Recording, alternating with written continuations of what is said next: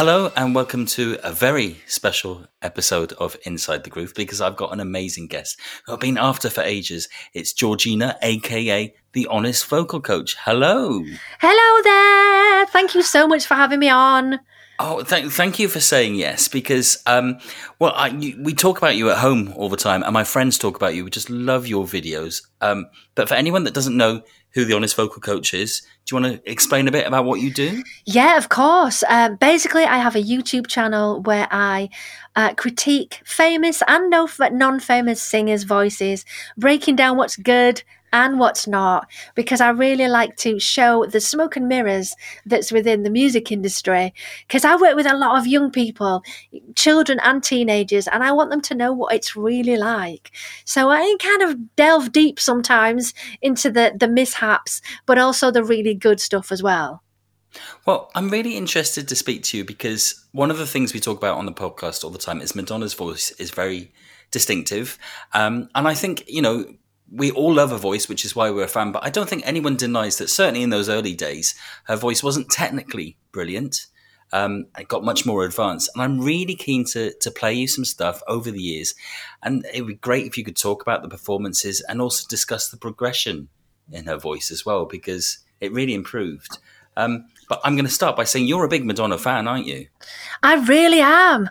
Uh, going back to my school days, uh, as part of one of my English assignments when I was only, I say about 15, they said to me, Who are you going to do this assignment on? And it had to be Madonna. Who else was it going to be? So I did a whole dissertation assignment on her early days uh, and where she was up to at that point. But that was when I was like 15, 16. So I'm a wee bit older now. Aren't we all? Just a touch older. Um, okay, well, I'm going to go straight in there with one of her earliest recorded uh, vocals, and I've got the the sort of dry, untreated vocal for you to listen to. Um, I'm, I'm, I'm used to watching your face um, as as you listen to clips, and I can see your face, but nobody that's listening to this can. So feel free to talk over it, or, or just well, we'll just play it. Um, it's about 15 seconds of each song and, and let us know what you think. Okay. You may be my lucky star, but I'm the luckiest by far. You may be my lucky star, but I'm the luckiest by far. Starlight, starlight, first star I see tonight. Starlight. Make everything alright, starlight, starlight. First star I see tonight, starlight. There we go, lucky it's star. So exciting! It's it's like oh, it's like how did you get these? This is so exciting. Top secret Oh. magic. I'll let you in on the secret one day. It's amazing to hear. She sounds so raw, doesn't she? She does, and in the the first part of that clip, it's very gaspy. It's almost like she's not that confident with her own voice. She's she's she's confident in herself, but vocally, it doesn't seem to have that confidence there. And she's gasping, and there's a few snatches of breath, and it's a little bit pitchy for me on that first section. Hmm. But when she goes slightly higher into the high belt, it's like, ooh, okay, she's got some attitude, uh, and there's definitely more tonal quality in that. But it's very raw. She's so young at that point, and there's almost for me an element of Cyndi Lauper, uh, and I know she's been uh, compared to her before, but the way that Cyndi Lauper sang at that time was that high kind of belting, almost Britney baby voice style, and Madonna's definitely using that here. It's fascinating to hear you talk about it like that because, uh, you know, I, I agree with you. It's a bit pitchy in place, but she really, she really sells the emotion, doesn't she? She really does. She just goes for it, and I think that that's one of the the best things about her is. Uh, even when she knew she wasn't the best singer in the world, she was like, My confidence will just sell it. If I go for it 100%, then, you know, hopefully everything will come together. well, talking of confidence, I'm going to go to another clip now. We're moving on to 1984. This one's Like a Virgin, which I'm sure everybody knows. And she probably is a bit more confident at this point. She's had a few hits and she knows this is going to be a, a big song. But let me play this one to you. I made it through the wilderness. Somehow I made it through. Didn't know how lost I was. until I found you. I was beat, incomplete. I'd been had. I was sad and blue, but you made me feel. Yeah, you made me feel shiny and new. Wow. Oh, like a virgin, touched for the very first time. There we go. What do you think of that one? Ah, her control is a lot better than that first one. You can hear the difference. But she is using a high larynx. You basically lift it up a little bit and you have that like a venom. You've got that higher kind of element to it. But if you listen, she's got a really good vibrato there. The transitions through the notes is very smooth compared to the first one where the control wasn't there as much. So she's really started to know her voice that little bit more. And in her early career, she did use that higher toned sound. It mm-hmm. was only a bit later on did she think, I don't think I'm going to you know, keep this up forever. I think maybe I'm going to mm-hmm. have to come down a little bit and use, because I don't think that's natural for her. I think mm-hmm. that's almost put on a little bit for the actual music itself.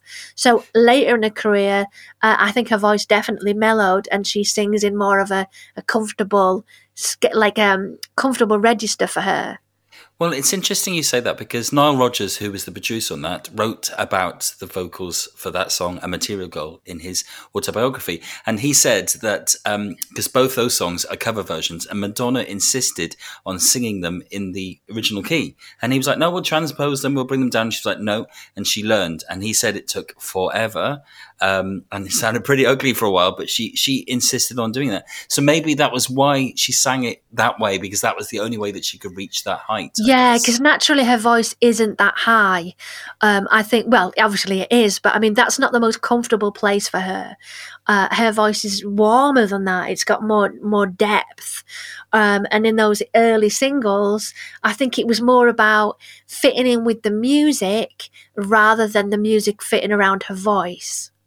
Well, I'm going to play you the next song now, and there's a bit of a story about this one that you probably won't know. Uh, this is Live to Tell um, from 1985, 86. Um, Madonna recorded this. It- This is the first time she sang the song, and they never recorded it again because she was just demoing it, and she thought somebody else was going to sing it um, because it was a lot lower than her normal voice. And then everybody turned around and said, "What do you want about this? This is such a brilliant song." And I'm going to play you the section I, my favorite part of this song. This is after we've had that sort of long break, and then she comes back with this vocal. Have a listen to this. If I ran away, I'd never have the strength to go very far. And how would they hear the beating of my heart? Will it grow cold? The secret that I hide. Will I grow old? How will they hear? When will they learn? How will they know? Oh, it's so wonderful. That depth that she has there. She's relaxed the jaw. The larynx is no longer high. There's such a warmth. And the, the absolute emotion in that is fantastic. I think this is one of my favourite eras of her. You know, this one, it used to be my playground. That's another one mm-hmm. that, oh, you just believe every word. It's amazing that um, you know Madonna's not always been the most popular actor because she can really sell the song when she's singing it, can't she? She really can. Because, yeah, she's probably not the strongest actress in the world ever. but when it comes to music, she she wears a heart on her sleeve and she really knows how to sell the lyrics. Um, it's really interesting you said um, about earlier about her vibrato because in that song there wasn't a great deal of vibrato. How important is it as a singer to produce vibrato, naturally produce it? Um, it really depends on the style of music that that you want to work in. Um, and for pop, it's not as necessary, really. But if hmm. you're doing a beautiful ballad and you want something that's heartfelt, that's when you're going to need it that little bit more. And vibrato doesn't develop straight away when you start singing. It's something that hmm. comes with age and maturity. So it tends to go, you know, further along in a singer's career because you won't really notice it that much in the early songs that she's done, but you will hmm. notice it more as she ages. And it's because vibrato doesn't happen when things are tight and tense. You've got to be super relaxed, super comfortable with your own skin and the way that your instrument's working. And in the early days of any artist, Mm-hmm. they haven't really got all that. So it tends to come out later on. So I think it, it depends what genre it is as to how important it is. And how important is the atmosphere when you're singing? Um, you know, lights off or in a, in a quiet room, obviously a quiet room, but does that make a big difference, do you think? Oh, I think it does. I've actually worked with artists before who have to be in the booth and it's got to be black, no light on whatsoever. I've even known a guy who likes to stand naked in there so he feels completely free and there's nothing holding him back. So he can just, you know, sell the song as best he possibly can. Um, some artists like to have one ear of the headphones on and one off so they can hear the real sound. Others like both ears. So it does differ from person to person, uh, but dim light is always the best way to go about it because you can get lost in your own head that way. Um, if it's too bright and there's too much going on, you can't really get inside the song. So I'm going to play you a song from the same era, but it's a very different vocal delivery now. Uh, this is Open Your Heart. I've had to work much harder than this for something I want. Don't try to resist me. Open your heart to me,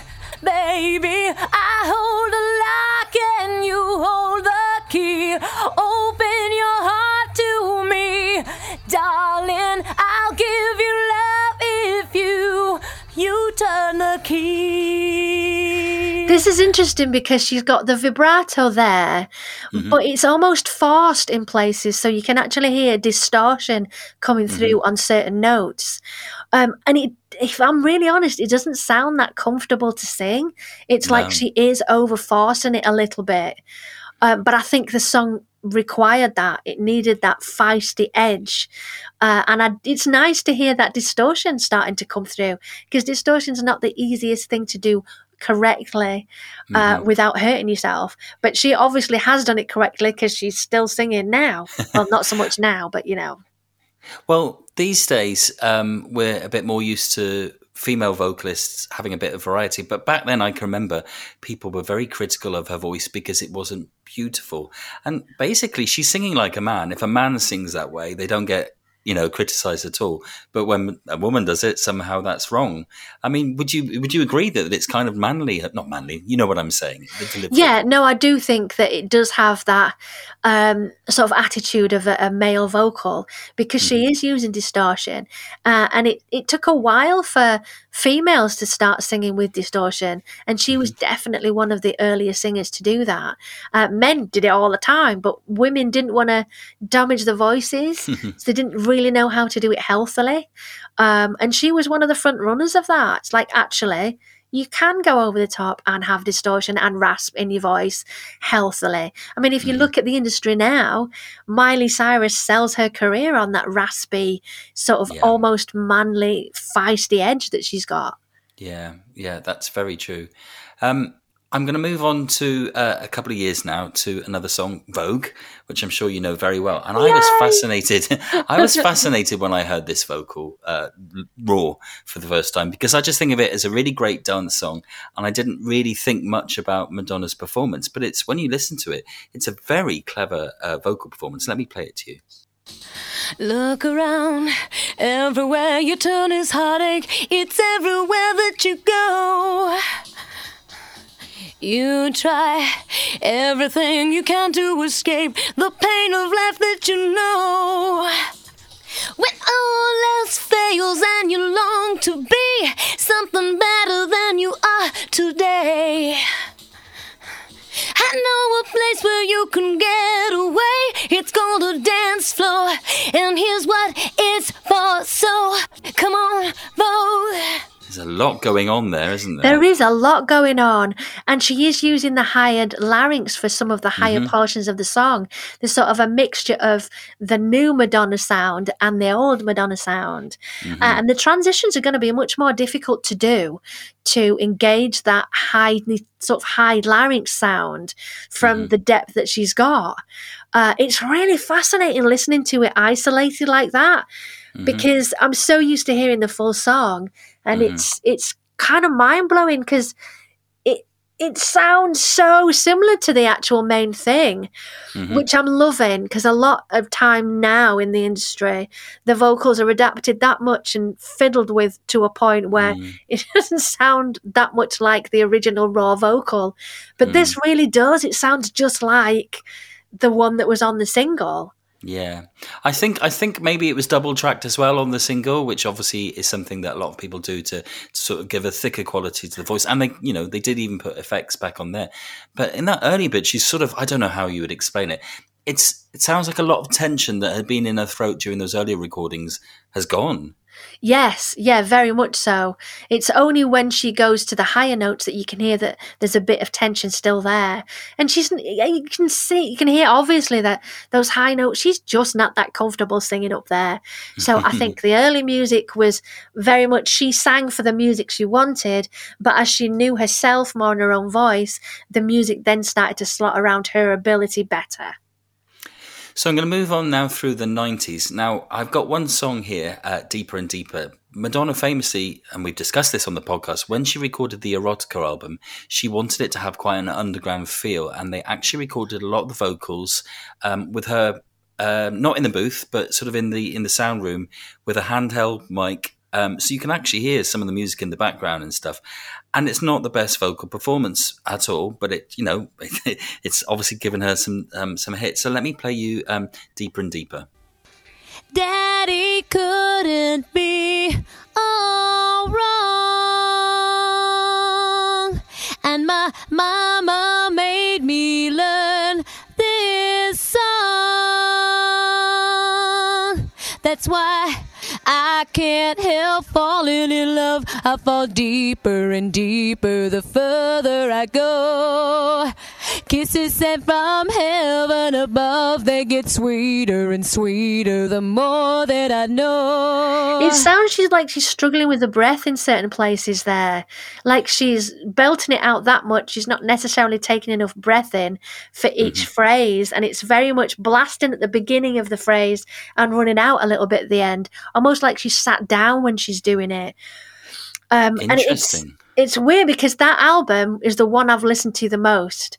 Um, That Mhm. was when I sort of had my first relationship, and I used to play that album on repeat for, for months and months, even a year, I think. So it's crazy listening to it isolated. It really is. Mm. It's interesting when she sings. She has a kind of um, I don't know how you would describe it, like a like a hiccup. Sometimes when she attacks a word, and that's that's very specific to Madonna, isn't it? It is. It's actually called glottal attack. It means that she's pushing too much from the larynx, so she's creating that uh, uh, kind of jump sound. And health wise, it's not that good. Because think about a door slamming and slamming and slamming. Eventually, it's going to get dried out, a little bit sore. Um, Ideally, you want to have a nice balance of breath, so you're not always pushing. But she's kind of made it part of her style to do that. So I think there's often times when she's probably lost her voice a little bit and had to uh, take a bit of time off and you know re sort of moisturize and drink plenty to to get her health back. Moving on uh, a couple of years now, I'm going to play you uh, the vocal for Secret. Um, again, uh, it's a real change in her vocal uh, style. Let's listen to this one. Happiness lies in your own hand.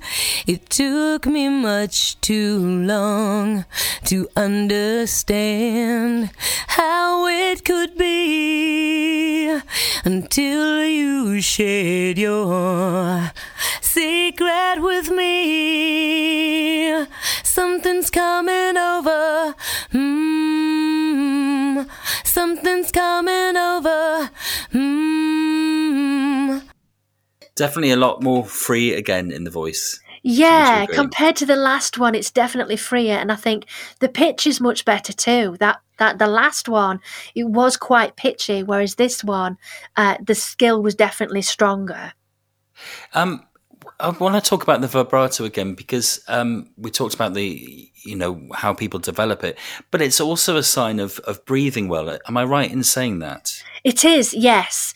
Um, think of vibrato as being something where everything has to be relaxed. There can't be any tension anywhere, or that vibrato's not going to come out comfortably.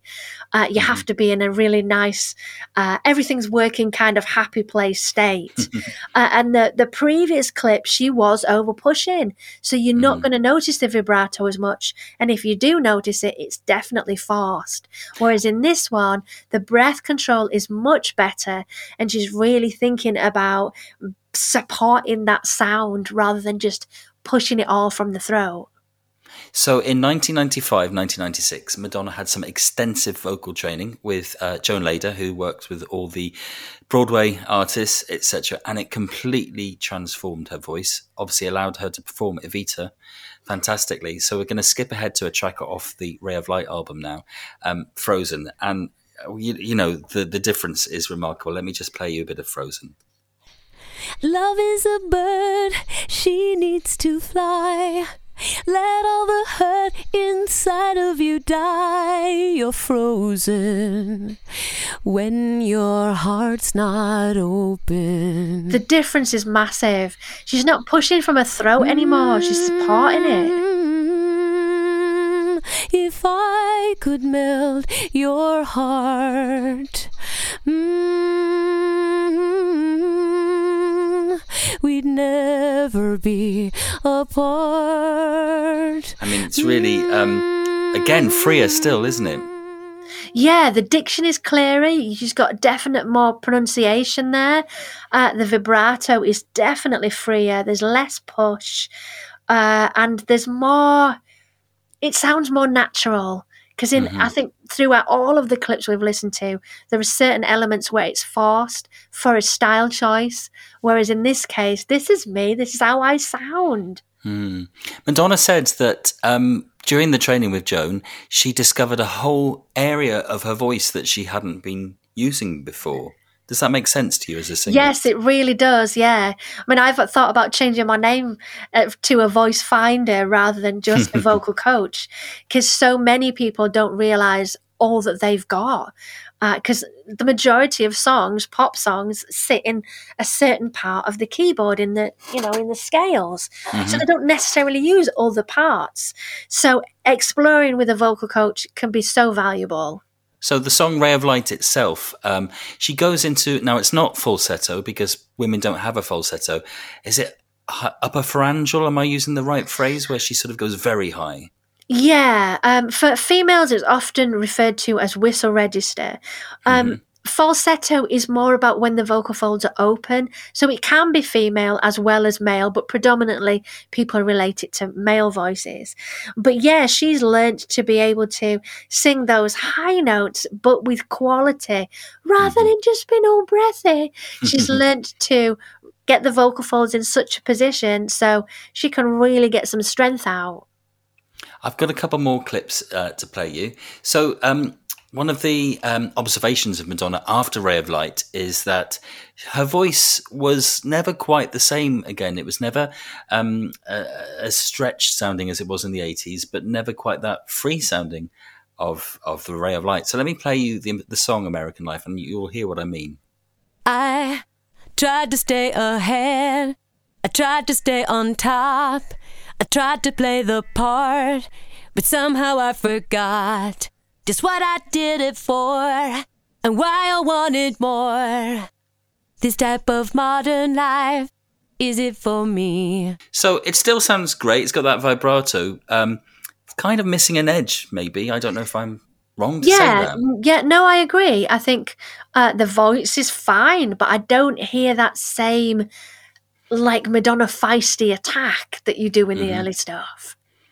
It's interesting, isn't it? And there's there's some editing that's been done on that, and I wanted to play you some more of her more recent stuff, and Madonna still, you know, sings live in a certain way, but a lot of the voice vocals that she does now um, have auto tune on them. As with everybody, it's not yes. unique to Madonna. I mean, what are your thoughts on auto tune? And you know, it, it can certainly save time in the studio. Um, now, auto tune can be really useful to create a particular sound. So, if you want it to, you know, it's used a lot in uh, certain Spanish music. You know, um, Cher's Believe was one of the first to mm-hmm. use vocoder and actually make a thing out of it as part of the song. Um, it's valuable for singers learning as well to be able to look at their own voice and go, okay, not quite in tune there. um, but I don't like the blanket auto tune when it just goes on the entire song. They just set it so it automatically corrects the voice because it mm-hmm. doesn't sound natural. I think if you're going to do it in the studio, there's a software called Melodyne that I often use with mm-hmm. singers, and you can see what the notes are. You can see how far away you're at, you are, and you can mm-hmm. just tweak it a little down to a syllable rather mm-hmm. than just blanket throw it all over everything because you don't feel it's not a real sound anymore. It sounds too artificial.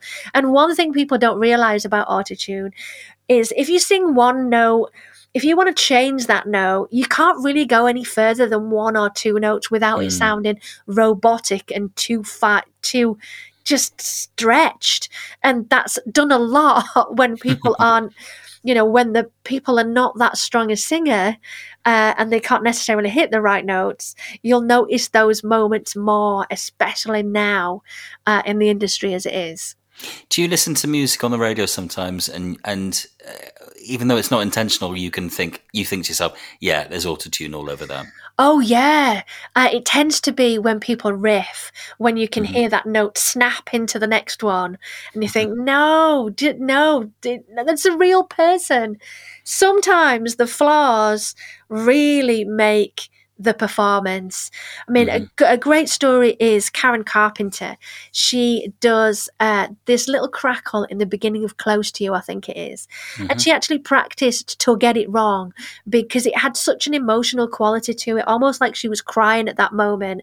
And it was a mistake, but it was a fabulous mistake. Mm-hmm. And why take away some of the realness and make it all absolutely perfect? Because it becomes boring. Okay, I've got one more clip to play for you, um, and this is the song called Masterpiece. Um, and I love this vocal. Uh, I think um, we do hear Madonna go into that upper range here. Um, and oh, it's just beautiful. Let me just play it to you now. It seems to me that's what you are a rare and priceless work of art. You stay behind your velvet robe, but I will not renounce all hope, and I'm right by your side like a thief in the night. I stand in front of the masterpiece, and I can't tell you why it hurts so much to be in love with a masterpiece. It's really lovely. Oh, That's really lovely. Listen to that. I think there might be a little bit of retuning in places there. I just... was just going to say that. I think that's the one for me out of all of the clips where I really think that the, the tonal quality changed a little bit and some yeah. of the higher notes almost like it's been thinned out. Because you can do that. If there's too much waver on a vibrato, you can smooth it so it mm-hmm. doesn't have so much waver to it. And I kind of noticed that on that. Um, but she's using a bit more mix uh, yeah. mixes sort of between chest and head voice, and it's blending the two. And she's sort of in that position, and there's no farce like in her early career, where mm-hmm. you can obviously tell she's squeezing the heck out of her chest voice to get those high notes. Where in this, it's so natural, so comfortable, and it's really enjoyable to listen to. Listen, it's been so fantastic to speak to you and, and get an explanation of what she's doing. Um, if people want to find you, to follow you, or to watch your videos, let me know how they can do that. Yeah, of course. Uh, best place to start is the Honest Vocal Coach YouTube. I have regular videos covering many artists on what's good and not good about their voices. I like to look at the smoke and mirrors, like we just have in this interview, uh, to show young singers coming up to realize that everything's not quite what it seems. So, yeah, definitely start on the YouTube. I also have Twitter, Instagram. I've got a new TikTok that's now building quite nicely. Uh, but YouTube, I would say start there. Georgina, thank you so much for taking time to do this. Um, and yep, we'll be following you online from now onwards. Cheers. Awesome. Take care of yourself. Thank you for having me. Wow, that was so good to speak to the Honest Vocal Coach. As someone who's not a singer myself, at least that's what my neighbours say, it's really great to be able to chat with somebody who can explain the technique behind what Madonna's doing because I think we're all very well aware of how much her voice developed over the years. And it's just oh, wonderful to hear those raw, dry vocals once more. If you want to hear more from Georgina, well, obviously you can follow her. But if you're a patron of this podcast, you'll get to hear a conversation I had with her about Madonna's live vocals. And she gives a really interesting insight about the difference between Madonna's performance when she's in the studio and when she's on stage. So head to patron.podbean.com forward slash inside the groove to become a patron and hear that extra content. The next episode is yet another interview. It's a really good one. It's with Kavana. Some of you may be aware of his songs, uh, his hits in the late 90s. Um, he's an industry professional who has got quite an insight on Madonna and has some experience dealing with her. It's a really fantastic, fascinating story, and I can't wait to share that with you. Following that, we do a couple of regular episodes, this time deep diving into Secret, Madonna's song from 1994, and for the anniversary of Inside the Groove, one year of podcasting, I'm going to go back to the very, very beginning and share with you the story behind her very first single, Everybody. In the meantime, be good, stay safe.